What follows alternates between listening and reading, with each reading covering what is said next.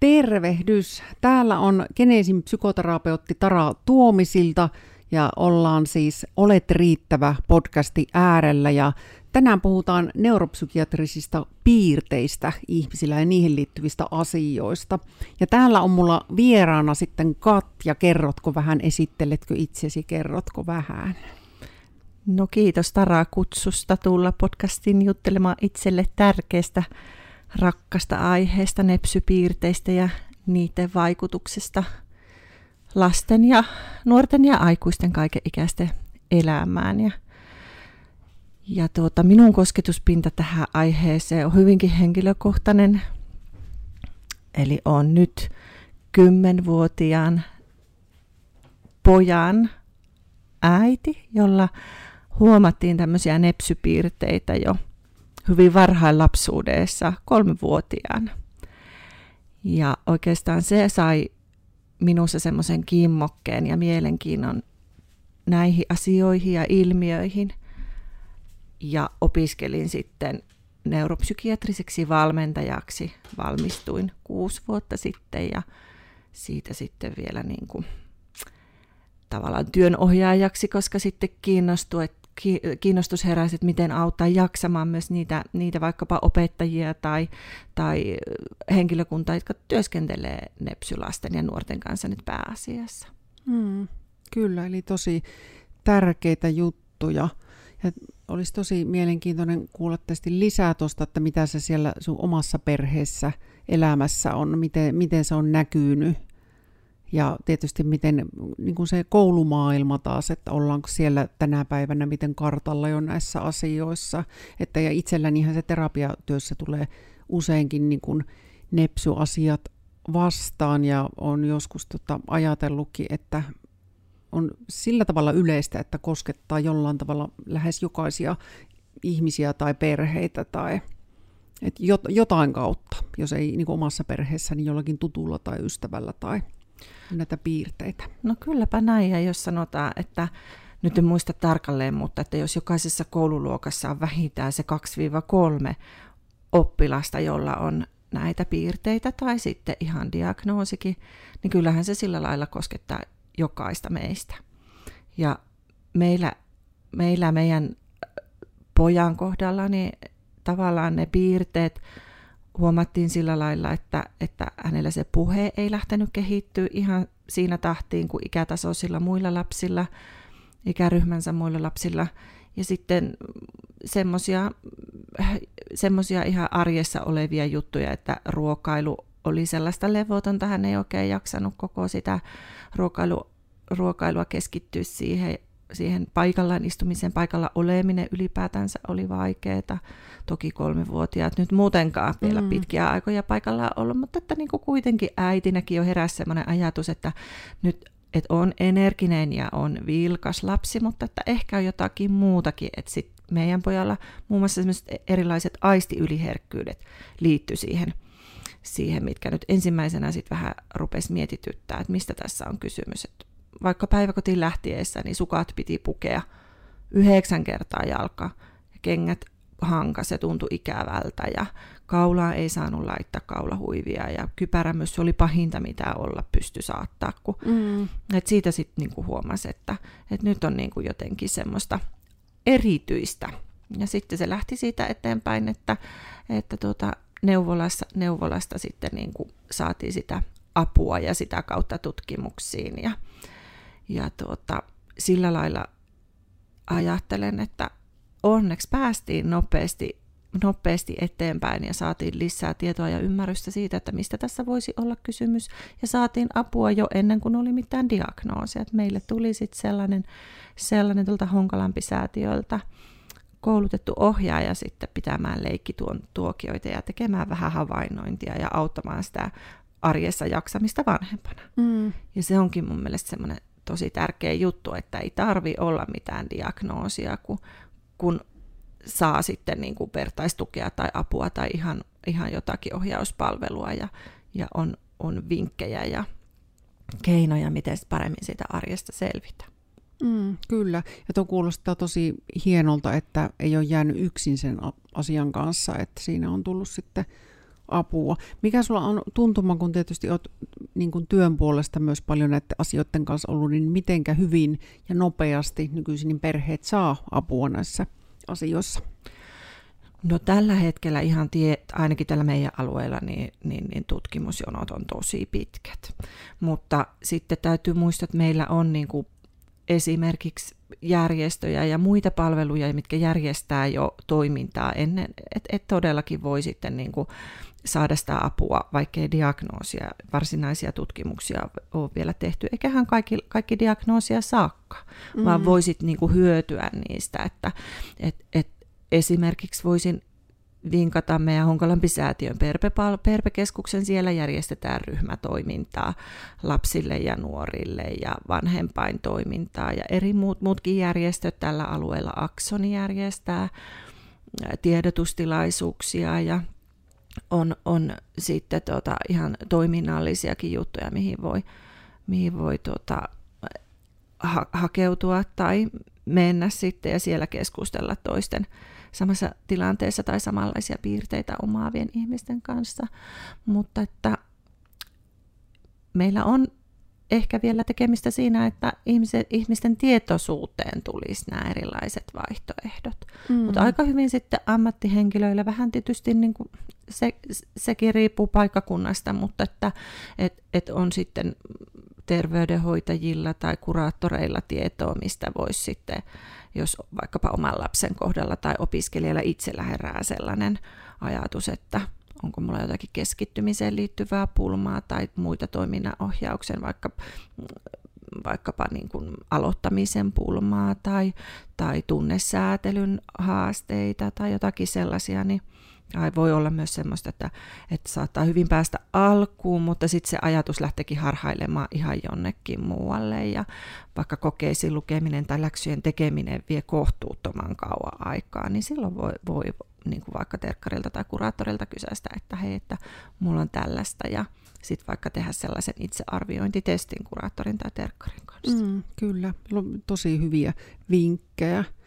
Tota, jäikö sulle mielikuvaa, että miten tärkeässä roolissa sulle että teidän perheelle oli sitten vertaistuki tai ehkä tuli tietoa muitakin sit perheitä? Että...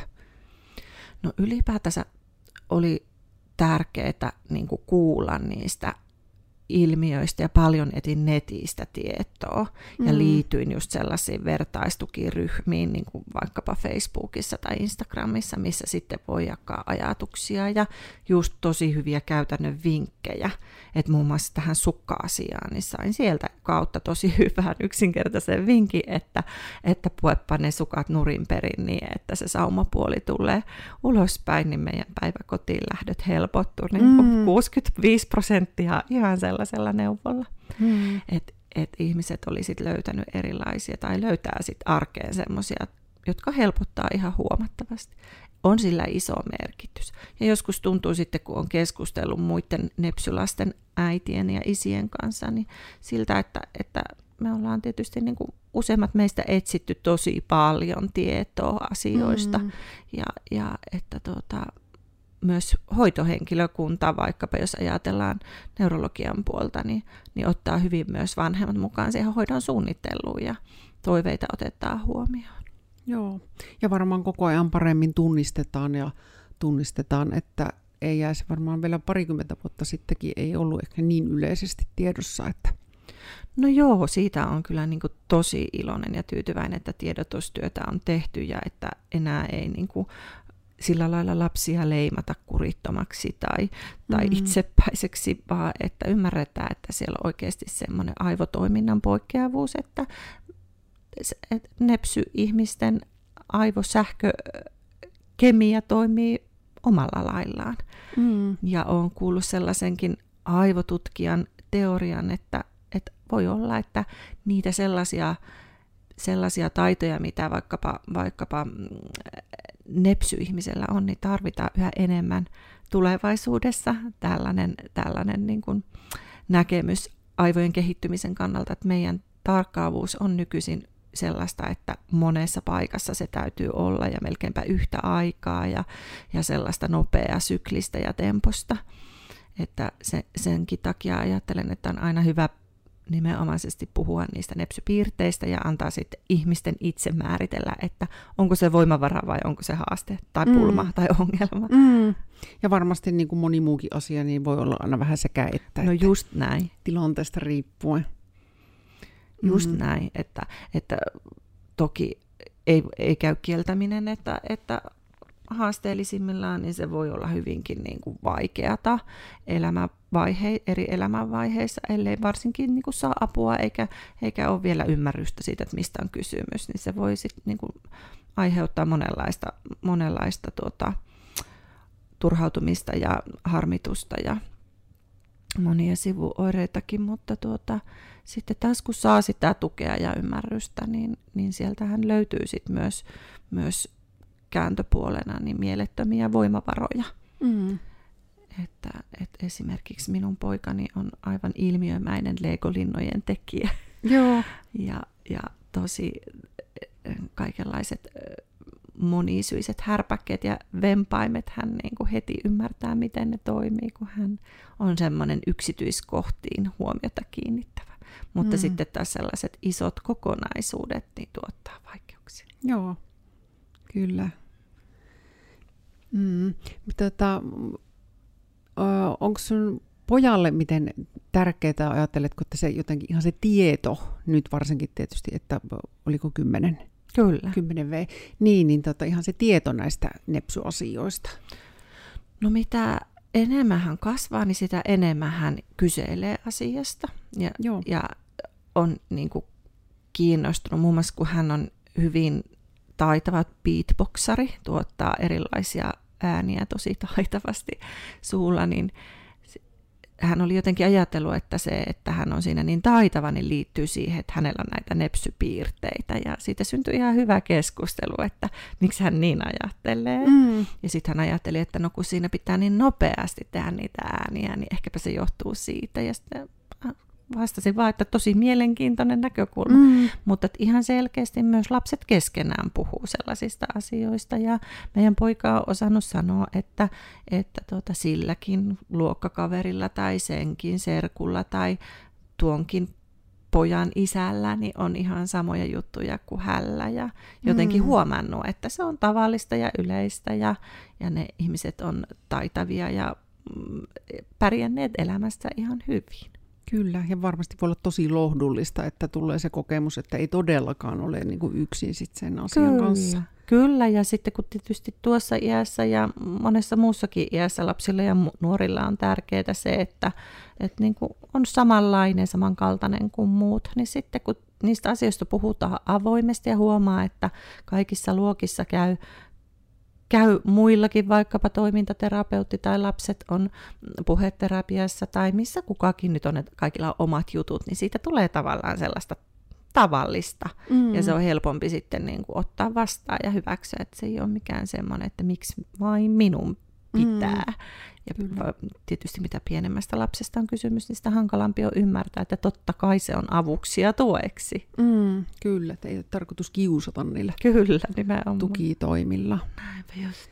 Mitä tota, arvelet, Katja, että miten paljon ö, se, että omalla pojalla on niitä nepsypiirteitä ja siihen tietysti saisit apua, sitten kävit koulutusta tähän mm. asiaan ja olet neuropsykiatrinen valmentaja myös, niin miten paljon tuo kaikki on tosiaan sun työhön vaikuttanut?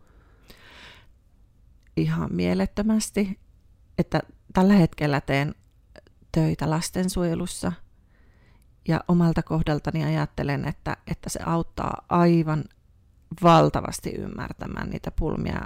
Mun Kelan tekemä tämmöinen kohorttitutkimus kertoo, että, että jopa yli 70 prosentilla lastensuojelun piirissä olevilla lapsilla ja nuorilla niin on näitä nepsypiirteitä. Joo.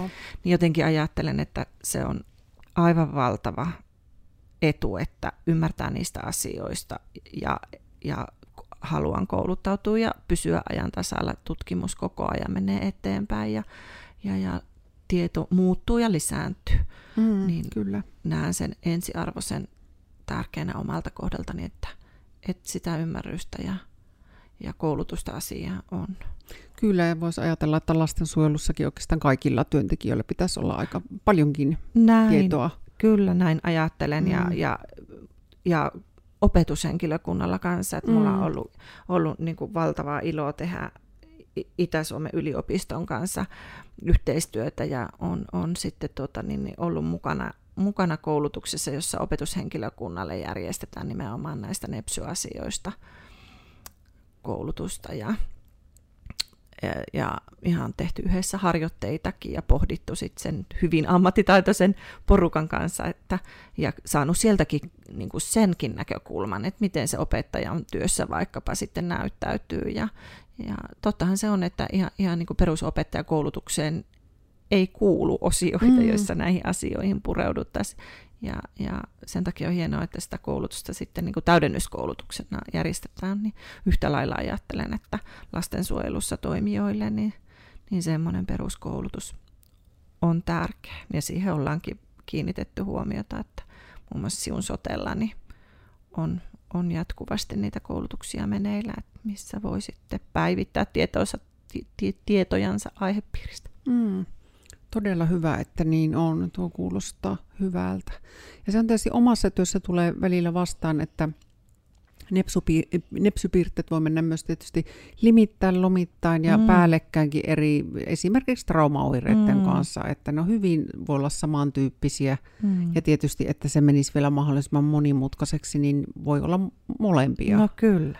Että se on sitten kanssa vielä aina vain omaa maailmansa, että ja joskus on just tullut, että näitä testejäkin on tehty, niin niissä on aika paljonkin niitä pisteitä, mutta sitten ei, ei ole ollutkaan sitten lopulta taas niin kuin nepsypiirteistä kyse, vaan ne onkin lähtenyt helpottamaan sitten sieltä ne asiat ja mitä siinä on ollutkin. Niitä no siinä tapauksessa on yleensä, kun on tullut terapia, niin ne on ollut enemmän pulmina näyttäytynyt. Joo, niin, toki. Mutta just, että hyvin moninainen, moninainen niin kuin asia. Se olisikin ihan mielenkiintoista jotenkin paneutua siihen, että mit, miten sitten vaikkapa, vaikkapa se trauman tai mm. että et mi, miten se sitten niin kuin sieltä aset, asettuu ja näyttäytyy ja eri ikävaiheina, että, että nämäkin nepsypiirteet on sellaisia, että, että pienistä lapsista jos ne on voimakkaita ne piirteet, niin aika mm-hmm. helppokin huomata, että et, et hyvin silleen stereotyyppisesti ajateltuna, että ei pysy pyllypenkissä mm-hmm. ja on vaikea kuunnella ohjeita loppuun, ja jos haluaa nyt tällä tavalla ongelmalähtöisesti kuvailla. Mutta sitten, että kun ihminen kasvaa ja keksii omia niitä selviytymiskeinoja, niin eipä ne sitten olekaan niin helposti löydettävissä mm-hmm. enää. Ja muun muassa niin kuin aikuisten nepsypiirteet, niin, niin, niin voi olla tosi hankala. Ne näyttäytyykin vaikka sit sellaisena, että, että, että tota, talouden hallinta on mm. vaikeaa tai sitten on jo itselleen selittänyt, että minä nyt on tämmöinen ihminen, joka on vaan aina myöhässä, tai minä olen tällainen, joka on vaan huolimaton, ja en vaan, mulla on vaan aina tälleen kotisekaisin, kun mä oon niin laiska tai jotakin mm. muuta. Ja valitettavasti siinä kohti yleensä ne selittäytyy sitten semmoisen negatiivisen minäkuvan mm, kautta. Ja sen kyllä. takia minusta on niin tärkeää, että niistä puhutaan paljon ja että, että ihmiset niin kuin ymmärtää sen, että mitä varha, e, varhaimmassa vaiheessa saa sit oikeanlaista ymmärrystä asiaa, niin, niin, niin sitä todennäköisemmin sit muun muassa se oma minäkuva ei ehdi muotoutua negatiiviset, negatiiviseksi niiden, niiden piirteisyyksien takia ainakaan. Mm, kyllä, ja tosi todella tärkeä asia. Mikä se on tuntuma on, tota, että miten paljon aikuiset nykyään lähtee vielä tekemään niin tutkimuksia ja etsimään sitä, koska niitä piirteitä varmasti monikin voisit löytää, niin että saisi ihan apua sitten vielä aikuisinakin asiaan ja tietoa. No mulla on semmoinen käsitys, että yhä enemmän sitä kautta just, että oma lapsi saa diagnoosin. Joo. Ja sitten kun puhutaan kuitenkin aika voimakkaasti periytyvistä asioista, niin sitten saattaa sitä kautta tulla se semmoinen ajatus, että, että voisiko tällä selittyä vaikka se oma vaikeus kouluaikoina keskittyä tai mm. vaikka hankaluudet työelämässä tai, tai niin kuin, tätä kautta se on se yksi väylä. Tietysti niin kuin yhä lisääntyvissä määrin on sitä tietoa tarjolla, että, että tota, voisit sitäkin kautta tulla, mutta että niin kuin, mitä nyt on keskustelu aikuisten ihmisten kanssa, niin, sit, niin kuin, aikuisena se hoitoon pääseminen ei ole ihan niin yksinkertaista sitten, kun lapsena, että jos puhutaan oikeasti siitä, että tarvitsisi sitten jo niin kuin diagnoosin ja hoitoa siihen omaan nepsy-piirteisyyteensä, niin siinä tarvitaan sitten jo ensinnäkin sellaista taustatietoa ihan sieltä niin kuin mm, lapsuudesta asti ja kouluajoilta asti ja, ja niin kuin onko ne missä vaiheessa sitten näyttäytynyt sen ihmisen elämässä. Ja vähän taustatietoa myöskin sitten koulusta, miten ne on mennyt ja todistuksista vähän ehkä voi tulla jotakin ilmi, jos on ollut haasteellista tai sitten jotenkin kapea-alaisesti erittäin taitava jossakin jatkuvasti. Ja tämä tämmöinen tutkimustyö tietysti vaatii jo itsessään aikamoista sitkeyttä ja päämäärätietoisuutta ja se on se yksi pulma, että jos se jää niin kuin ihmisen, jolla on keskittymisen haasteita ja aloittamisen ongelmaa, niin omaksi työksi, niin se voi jäädä tekemättä. Mm, kyllä. Tota, minkä verran on saatavilla apua sitten tuohon kohti, kun vasta on kartuttamassa sitä tilannetta? No nyt on ihan loistava se Kelan, onko se nyt nuottivalmennus, Joo. minne voi päästä sit sillä lailla, että soittaa vaan sinne Kelan työntekijälle. Itse voi soittaa, tai sitten jos on hankala sanottaa sitä tilannetta itse, niin jonkun ohjaajan tai läheisen avustamana. Joo. Ja se nuottivalmennus on, muistatko 16 29-vuotiaalle, olisikohan? Mm. Se saattaa olla. Joo. Ja se on siis semmoista, että sitten tehdään semmoinen alkuhaastattelu sieltä Kelasta ja siihen mukaan pääsee ilman sen kummasempia lähetteitä. Joo, ja tuo on tosi hieno, että tuli esille. Meillähän Genesilläkin on nuottivalmennusta, mutta kun mä en itse tee sitä, niin, niin. se ei niin. ole mulle niin tuttu, että mihin kaikkea sitä ja. voi käyttää, mutta tota, myös siis näissä asioissa, että kyllä. tuo on ihan loistava tieto. Kyllä, kyllä, ja sama juttu, että en itse tee sitä, niin en ihan on noista ikä, mutta muistaakseni se oli niin kuin nuorille ja nuorille aikuisille 16-vuotiaista ylöspäin. Ja ei tarvi lähetettä eikä tarvi mm. lausuntoja, vaan se Kelan soitto riittää. Ja toinen tällä alueella sitten meillä on Siun Sotella omia nepsyvalmentajia, että sitten ihan sinne Siun Soten mielenterveys- ja päihdekoordinaattorille soittamalla, niin voi sitten saada myöskin, ei tarvitse tarvisi mitään lääkäriaikoja tai muuta vielä siinä vaiheessa, vaan sitten niin kertoo niitä ajatuksia ja pulmia, niin sitä kautta sitten on mahdollista saada sit ihan neuropsykiatrista valmennusta. Joo. Et jos puhutaan niin kuin siitä.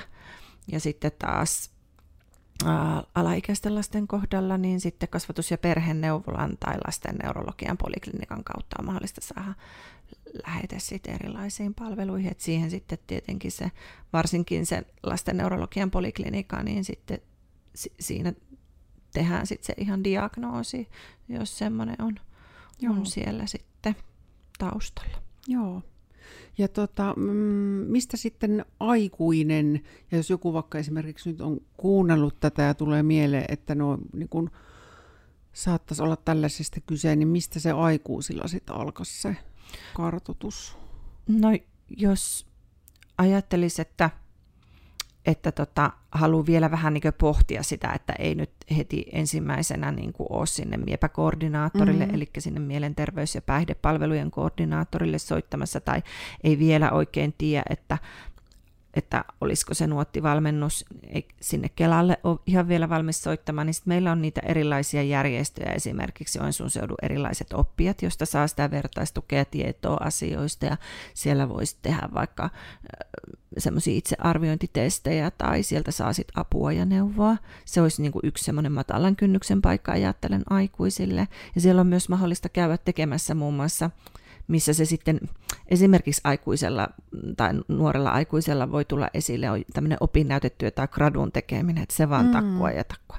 Niin se voi olla yksi, yksi semmoinen kohta, kun ihmistä ajattelee, että miten tämä voikin olla näin vaikeaa, että tämä ei niin kuin etene. Mm. Niin sieltä voi myös, sinne saa mennä Joensuun seudun erilaisille oppijoille, niin saa mennä ikään kuin tekemään sitä graduaan ja sieltä saa sitten sellaisia työvälineitä, että voidaan vähän oppia tehdä semmoisia osatavoitteita tai aikatauluttaa yhdessä ja kalenteroida yhdessä ja tsemppausta ja muuta, niin se on oikein hyvä paikka, kannattaa käydä tutustumassa. Ja siellä on myös erilaisia mm. koulutuksia, muun muassa oppimisen apuvälineistä, aivan loistavia. Joo, kuulostaa tosi hyvältä ja mä voisin kuvitella, että noista voi monelle muullekin olla sitten Ky- kyllä, kyllä, ja kenelle tahansa, että itse kävin siellä, siellä semmoisessa oppimisten apu, oppimisen apuvälinekoulutuksessa ja sain mielettömiä aha-elämyksiä omaan oppimiseen, muun muassa siitä, että, että on semmoinen näke, nä, visuaalinen oppija, näköaistin mm. kautta oppi, oppia ihminen, ja mun kannattaa käyttää värejä ja muotoja ja semmoisia visuaalisia vinkkejä, kun opiskelee uutta asiaa. Mm. Kaikki hyötyy. Ja Joo. sitten toinen on juurikin se aksoni, että se on tämän paikallinen ADHD-yhdistys ja sieltä, sieltä sitten kanssa saa sitä vertaistukea ja, ja tietoa ihan varmasti ja erilaisesta toiminnasta tällä alueella myös. Joo, no noin kuulostaa jo tosi hyviltä vinkkeiltä sitten ihan siihen Kyllä, ja sitten kansi käydä katsoa nämä Honkalampi-säätiön Perpekeskuksen sivut, että mm. siellä on sitten ihan, ihan meille kaikille kanssa, siellä on erilaisia tunnesäätelyn harjoitteita ja videoita siitä, YouTubesta ihan voi katsoa niitä, ja, ja voi tehdä verkostokarttaa, että kuka, olla, kuka, kuka voisi olla avuksi missäkin tilanteessa, ja et sieltä, sieltäkin sitten niin löytyy tosi hyviä vinkkejä ihan siihen arkeen. Mm, kyllä. Ja toki on niin kuin hieno juttu, että jos ajatellaan tunnesäätelyn pulmia, niin tietysti on tota, nimenomaan voi kuulua noihin nepsyn piirteisiin, mm. mutta sekin on muun muassa sitten traumoissa usein kyllä. se, mihin niin kuin lähdetään ensimmäisenä niitä keinoja hakemaan, että no todellakin keinot käy sitten moniin asioihin. Joo. Että se on todella hienoa, että tuollaista on jo. Niin ja ajattelen sitten jotenkin silleen, niin kuin on ollut saanut olla mukana. Ihan päiväkodista lähtien suunnittelemassa sitten vaikkapa sitä minun pojan päiväkodin arkea, mikä siellä mm. voisi olla helpottava tekijä. Ja samoin koko, koko pojan nelivuotisen kouluuran on tehnyt tosi hyvää ja hedelmällistä yhteistyötä lapsen opettajien kanssa, niin ollaan aina, aina todettu se, että kun niistä keinoista ei ole kellekään mitään haittaa, vaan päinvastoin kaikkia lapsia helpottaa sellaiset asiat esimerkiksi, että tehdään näkyväksi päivän struktuuri, josta on helppo niin kuin seurata, että mitä seuraavaksi tapahtuu, joka jo osaltaan mm-hmm. helpottaa vaikkapa keskittymistä. Kyllä. Tai sitten, tai sitten niin kuin mietitään sitä istumajärjestystä, ei aina niin perinteisesti, että ne vilkkaat lapset eteen, vaan sitten joskus se voikin olla niin, että se, se utelias vilkas lapsi onkin siellä takana, jolloin kaikki mitä tapahtuu, niin on siinä hänen silmien alla ja hän voi keskittyä sitten paremmin, mm. paremmin siihen, mitä opettaja sanoo, eikä tarvii vilkuilla, että mistä ne takaa tulevat äänet on lähtöisiä peräisin. Niin mm. ihan tällaisia, ne on tosi pieniä, mutta useasti ihan hirvittävän merkityksellisiä oivalluksia, sit, mitkä helpottaa sitä arkea. Mm, ja varmaan tosi yksilöllistä sitten vielä, että mikä no, toimii sitten kyllä. taas kenelläkin, että sitä rohkeutta kokeilla varmasti vaatii myös koululla ja Kyllä, ja just, just tuo on tärkeää, että, että mikä toimii yhdellä, niin ei toimi välttämättä sitten toisella, ja sitten mikä toimii vähän aikaa, niin voi olla, että hetken päästä ei enää toimi. Mm. Et sen takia hyvä, että niin kuin on paljon niitä erilaisia, erilaisia keinoja, ja niitä voi kokeilla, ja, ja sen tietää vaan kokeilemalla, että mikä kellekin toimii. Mm, kyllä. Sä oot tietysti myös nuorten kanssa työskennellyt pitkät tovit, niin miten tulee sulle mieleen, että miten se on niin itse tunnossa niin näkynyt, jos ajattelet ihan työn kautta, niin jos on nepsypiirteitä, niin suuntaan tai toiseen? No surullista kyllä, kyllä se sinne niin kuin negatiivisen suuntaan on kallellaan, että, että vielä, vielä niin kuin nuorilla monesti on se käsitys, tai ei ole ehkä muodostunut vielä se, se identiteetti niin, että, että ne asiat voi olla myös voimavara, että hmm. ikään kuin tavallaan se, kun väistämättä, jos nyt vaikka puhutaan ADHD-piirteisestä tai ADHD-diagnoosin saaneesta lapsesta, niin väistämättä saa paljon palautetta sitä toiminnasta, riippuen tietysti niiden piirteiden vahvuudesta, mutta ja yleensä se palaute, ja täytyykin olla semmoista ohjaavaa ja korjaavaa. No yhä enemmän onneksi opetus- ja ohjaushenkilökunta on, on kallellaan sinne positiiviseen pedagogiikkaan ja psykologiaan ja muistaa antaa palautetta myös vahvuuksista, mutta varsinkin siinä nuoruusvaiheessa, kun se identiteetti sitten kehittyy ja siihen kuuluu paljon muutakin semmoista nuoruusiän kuohuntavaihetta, niin voi olla toisilla ne piirteet helpottaa, mutta joillakin ne saattaa merkittävästi sitten voimistua siinä nuoruusiässä. Ja sitten sit on ensiarvoisen tärkeää se, että kuinka, kuinka se tuki järjestetään vaikkapa koulussa. Mm, kyllä. Ja voi näyttäytyä semmoisena suurina määrinä poissaoloja tai myöhästymisinä tai, tai jopa masennuksen oireina tai, tai oikeastaan minkälaisena tahansa. Et, et sen, senkin takia niin kuin siinä kohti, että kun nuori on vaikka paljon poissa koulusta, niin täytyy, täytyy meillä aikuisilla ja opetushenkilökunnalla ja, ja opiskeluhuollolla herätä ne hälytyskellot, että et, et on kuullut sanottavan, että et, et nuori, joka on tasapainossa ja hyvinvoiva, niin jaksaa raahautua sinne kouluun. Että jos ei toistuvasti jaksa, niin silloin se on semmoinen paikka, että, että täytyy tutkia, miksi ei. Mm, kyllä.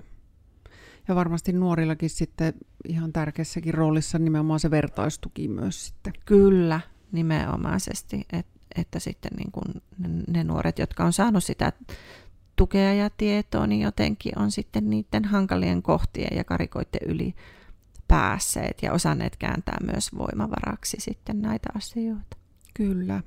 Ja kyllähän se helposti varmasti on, että ihan niin kuin yhteiskunnastakin tulee sitä eh, koululta ja missä kukin on, niin sitä painetta olla tietynlainen tai Kyllä. suoriutua tietyllä tavalla, niin se on hirveän ymmärrettävää, että voi myös negatiivisesti lähteä sinne itsetuntoon vaikuttamaan.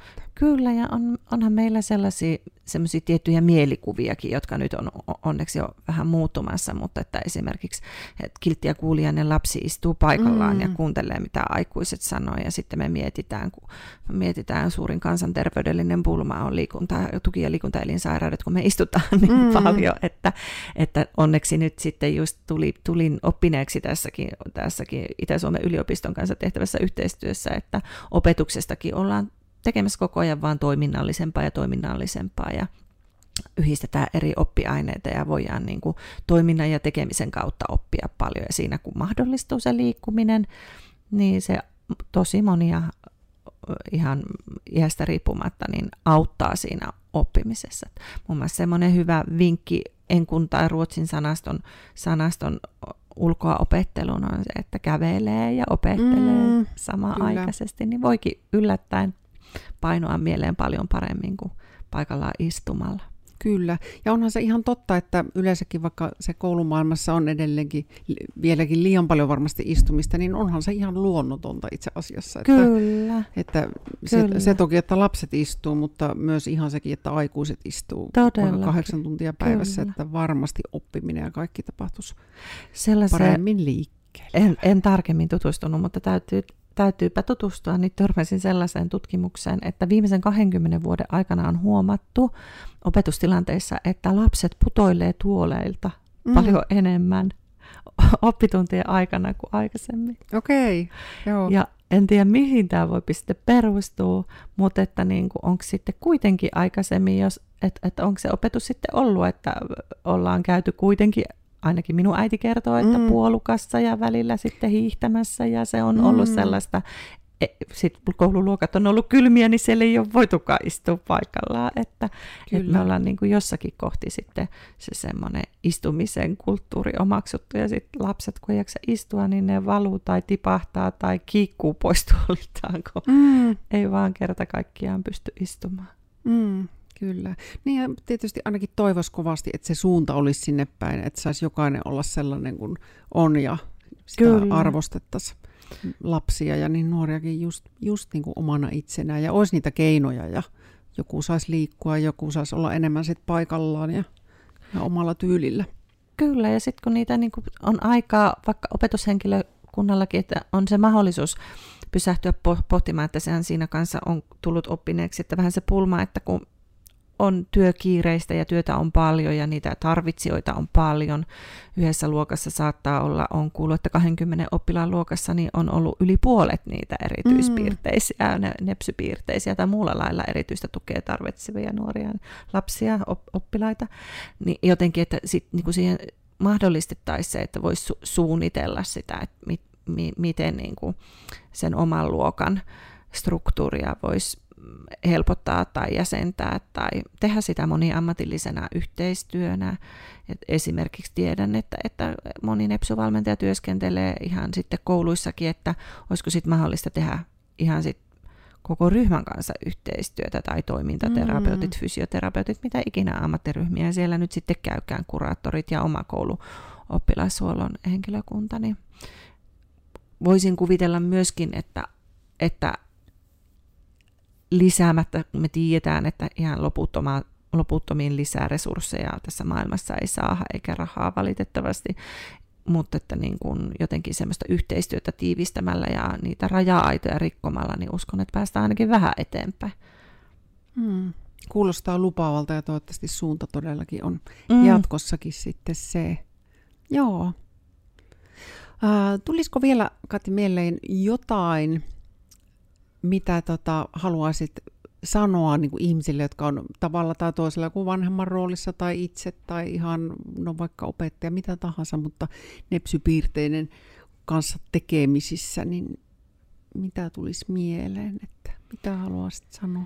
No jotenkin sitä ajatusta haluaisin vielä niin kuin mm, kasvattaa meissä kaikissa ihmisissä, että, että kun me vaikka nähdään lapsi kaupassa, joka juoksee ees takaisin ja meinataan ärsyyntyä siitä, että tullaan korona-aikana liian lähelle, niin nähtäisikin se potentiaali, potentiaali sen ilmi ongelman tai pulman takana ja, ja nähtäisiin niitä mahdollisuuksia ja jotenkin oltaisiin suvaitsevaisempia toisia kohtaan ja armeliaampia itseä kohtaan.